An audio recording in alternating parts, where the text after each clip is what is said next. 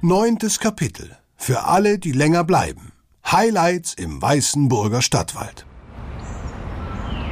An der Stelle, wo das heutige Bergwaldtheater steht, wurden schon im 18. Jahrhundert Theaterstücke aufgeführt. Heute ist das Theater die kulturelle Institution Weißenburgs und ein tolles Erlebnis für alle, die Kultur unter freiem Himmel inmitten der grünen Natur genießen möchten. Unter anderem können Sie hier auf Wurzelplätzen den Aufführungen beiwohnen. Sehr lauschig. Die Bühne ist nicht umsonst in die bayerische Denkmalliste eingetragen. Ein kulturelles Schmankerl ist der Festspielsommer, der hier jedes Jahr von Juni bis August stattfindet. Es treten aber auch Künstler wie Max Giesinger, Konstantin Wecker und Kaya Jana auf der Bergwaldbühne auf.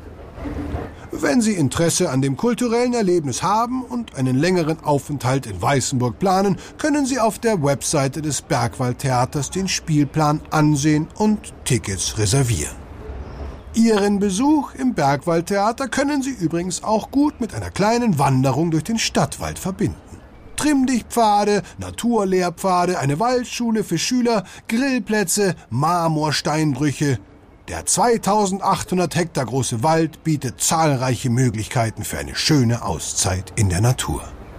Und selbst der Ursprung des Waldes ist in Weißenburg ein geschichtsträchtiges Ereignis. Kaiser Ludwig der Bayer schenkte den Weißburgern im Jahr 1338 das 1666 Hektar große Waldstück, das im Laufe der Zeit liebevoll gehegt und erweitert wurde. Nachdem Sie den Stadtwald ausgiebig erkundet haben, kehren Sie wieder zurück zum Weißenburger Bahnhof. Hier verabschiede ich mich von Ihnen und bedanke mich für die gemeinsame Zeit in Weißenburg und Umgebung. Ich hoffe, dieser Ausflug hat Ihnen gut gefallen und wenn Sie mögen, hören Sie sich auch die weiteren Audioguides der DB Regio an, um sich für nächste Abenteuer inspirieren zu lassen. Und auf wirentdeckenbayern.de gibt es übrigens jede Menge weiterer Tipps für schöne Tagesausflüge mit der Bahn in Bayern. Auf Wiederhören.